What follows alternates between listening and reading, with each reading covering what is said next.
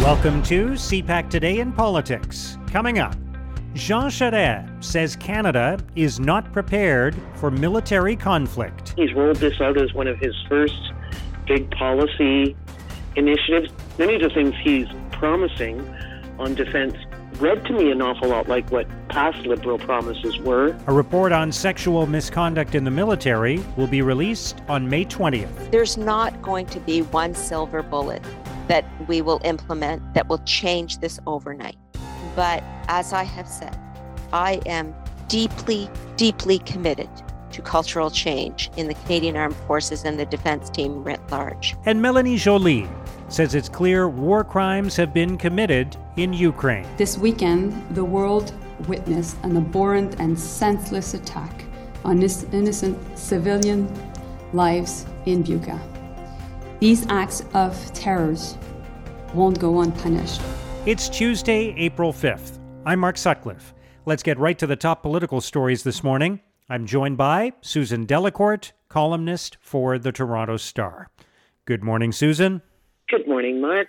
So Jean Charest is saying that Canada's not in a position to adequately defend itself from a military conflict. And of course, this ties in very neatly with the fact that we've got a federal budget coming this week. And one of the things a lot of people are going to be watching for is whether there will be an increase in defense spending. All signs seem to be pointing in that direction, although we don't know how much of an increase. Uh, but with everything that's happening in the world today, I think there is a high degree of expectation that that's where we'll end up with the budget on Thursday. So, what are your thoughts on Charest's comments and, and also how it ties into our budget speculation.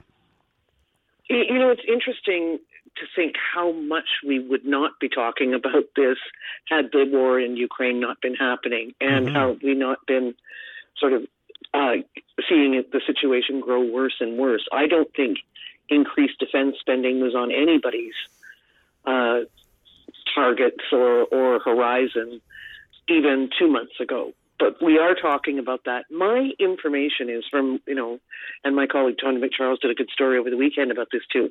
My inclination is we will not be seeing Canada tie itself to the 2% target. There will be, there's a meeting, I think, in June in, at NATO where countries have to review uh, and update their budgets. There will be increases, I'm sure. But I, I think Canada is going to cut itself loose from that 2% target, whether it does it explicitly on Thursday in the budget or not.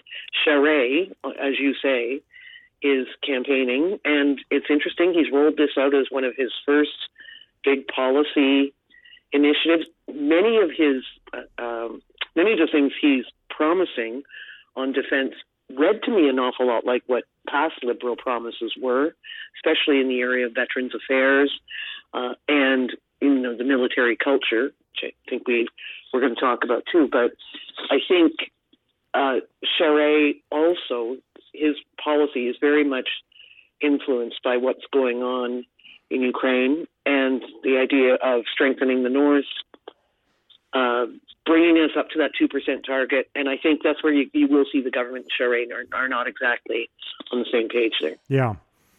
All right. Um, we should talk in a moment about the report that's coming on the future of the Canadian military and, and the report, the review of sexual misconduct and other misbehavior in the military that's due out next month. But just before we do, to continue along the theme of what's happening in Ukraine, Melanie Joly is in Europe right now, uh, the foreign affairs minister, and she says she used the term war crimes to describe what has happened in some parts of Ukraine. Um, so, uh, I know that there are a lot of people wondering kind of what's the next step in all of this. There, there was a lot of pressure applied to Russia, and now it seems very much, if you go back to the NATO meetings that happened over a week ago, it seems like since then, it's kind of been let's wait and see what happens next.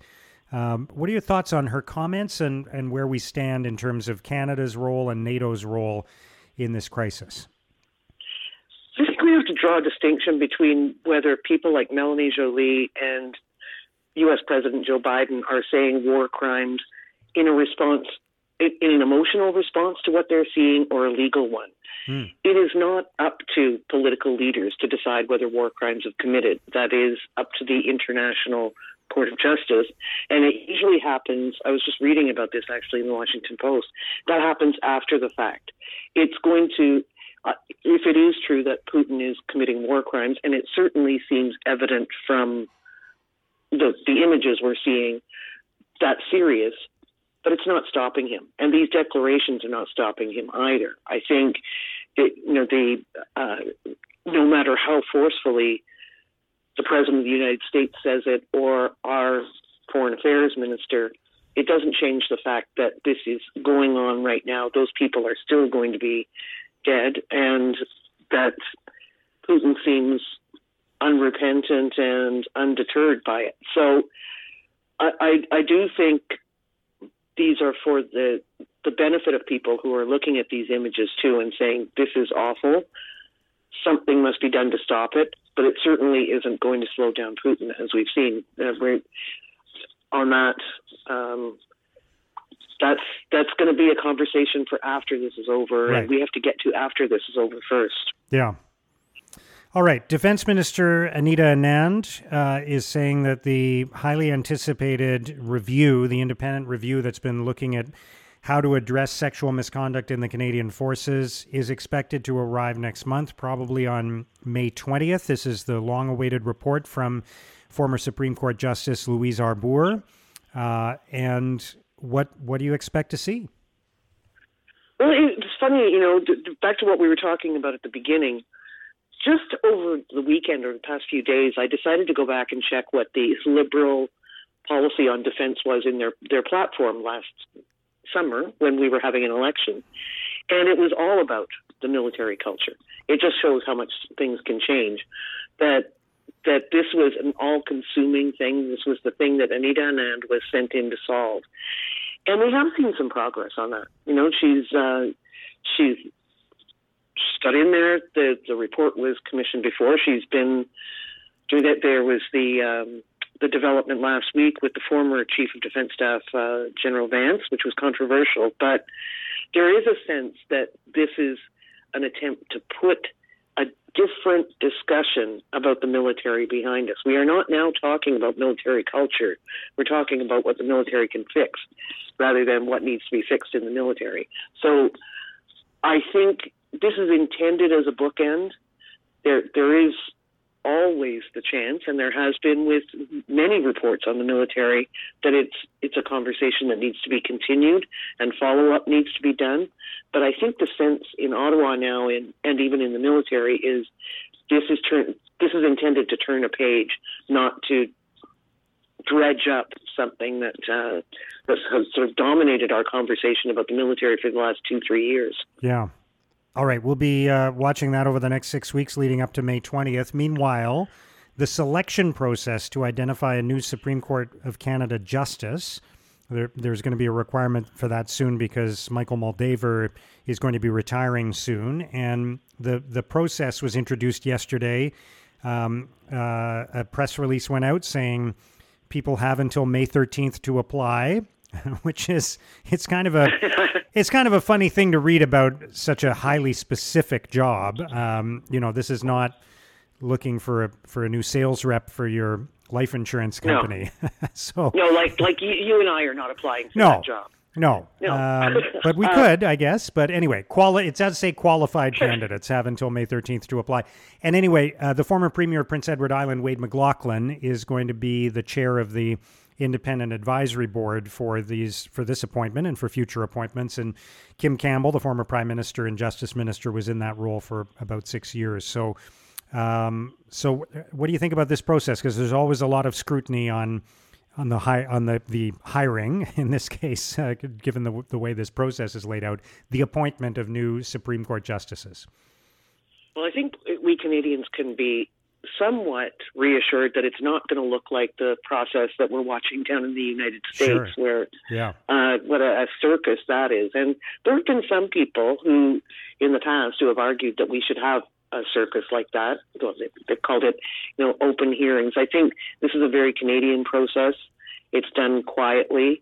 The the big controversy has been about bilingualism and whether a Supreme Court judge needs to be bilingual. I think this government is committed to that, but it's um, it, that that's going to be a conversation for later as well. Too, I just think that we should be happy in Canada that we're not going to have partisans screaming at them uh, from all sides, and and that uh, that process dependent on politics because, as we've seen, that's not any way for um, that hasn't been a model of good behavior yeah. south of the border.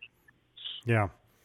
All right. Great to have your comments on all of this today, Susan. Thank you so much for joining us. Thanks, Mark. That's Susan Delacourt, columnist for the Toronto Star. These acts of terrors won't go unpunished. Now, here's what political columnists and commentators are writing about today. In an editorial, the Toronto Sun argues Vladimir Putin must be tried for war atrocities. The Sun writes When this war ends, Russia should be expelled from every credible international organization, and the West should maintain sanctions as long as Putin is in charge. That country's presence mocks any attempts by the international community to foster peace and understanding among nations. It will be difficult to bring Russian war criminals to trial, but the world must judge them all the same. They must never be welcome in a free world that's disgusted by their actions. Russia is losing the war. We cannot let them win the peace. In the National Post, Derek Burney argues it's time for stronger commitments before Vladimir Putin snatches victory from the jaws of defeat. Burney writes There is incessant talk about helping Ukraine defend itself, but the support effort is insufficient. Why is no one other than Ukrainian President Volodymyr Zelensky talking about defeating Russia or about victory? Would the West prefer a stalemate that leaves a fractured and neutered Ukraine? The U.S. and the West may prefer to drive from the back seat but they risk making a fearful, too little, too late response to a blatant violation of the most fundamental rights democracies cherish. In the Toronto Star, Mark Kersten argues Canada's commitment to support the war crime investigation in Ukraine is a good first step. Kersten writes When it comes to Canada's commitment to international justice over the past decade, one word comes to mind stingy. The federal government wants the reputation of being a champion of global accountability efforts, but wants the headlines for pennies on the dollar. Justice and accountability for Ukraine won't come cheap. If the government's commitment to support the ICC's investigation represents a renewed interest in investing in global justice efforts, it could have a significant impact on achieving accountability for international crimes in Ukraine, in Canada, and wherever else such atrocities are committed. Now, here's what's coming up on today's political agenda. The Prime Minister will speak with the Crown Prince of Abu Dhabi and the Deputy Supreme Commander of the Armed Forces of the United Arab Emirates. He will also speak with the President of Mexico, and then the Prime Minister will attend question period. NDP leader Jagmeet Singh will hold a news conference in Ottawa. After question period, he will meet with firefighters from his riding of Burnaby, British Columbia. And that's CPAC Today in Politics for Tuesday, April 5th. Tune in into Primetime Politics tonight on CPAC for coverage of all the day's events. Our podcast returns tomorrow morning. Have a great day.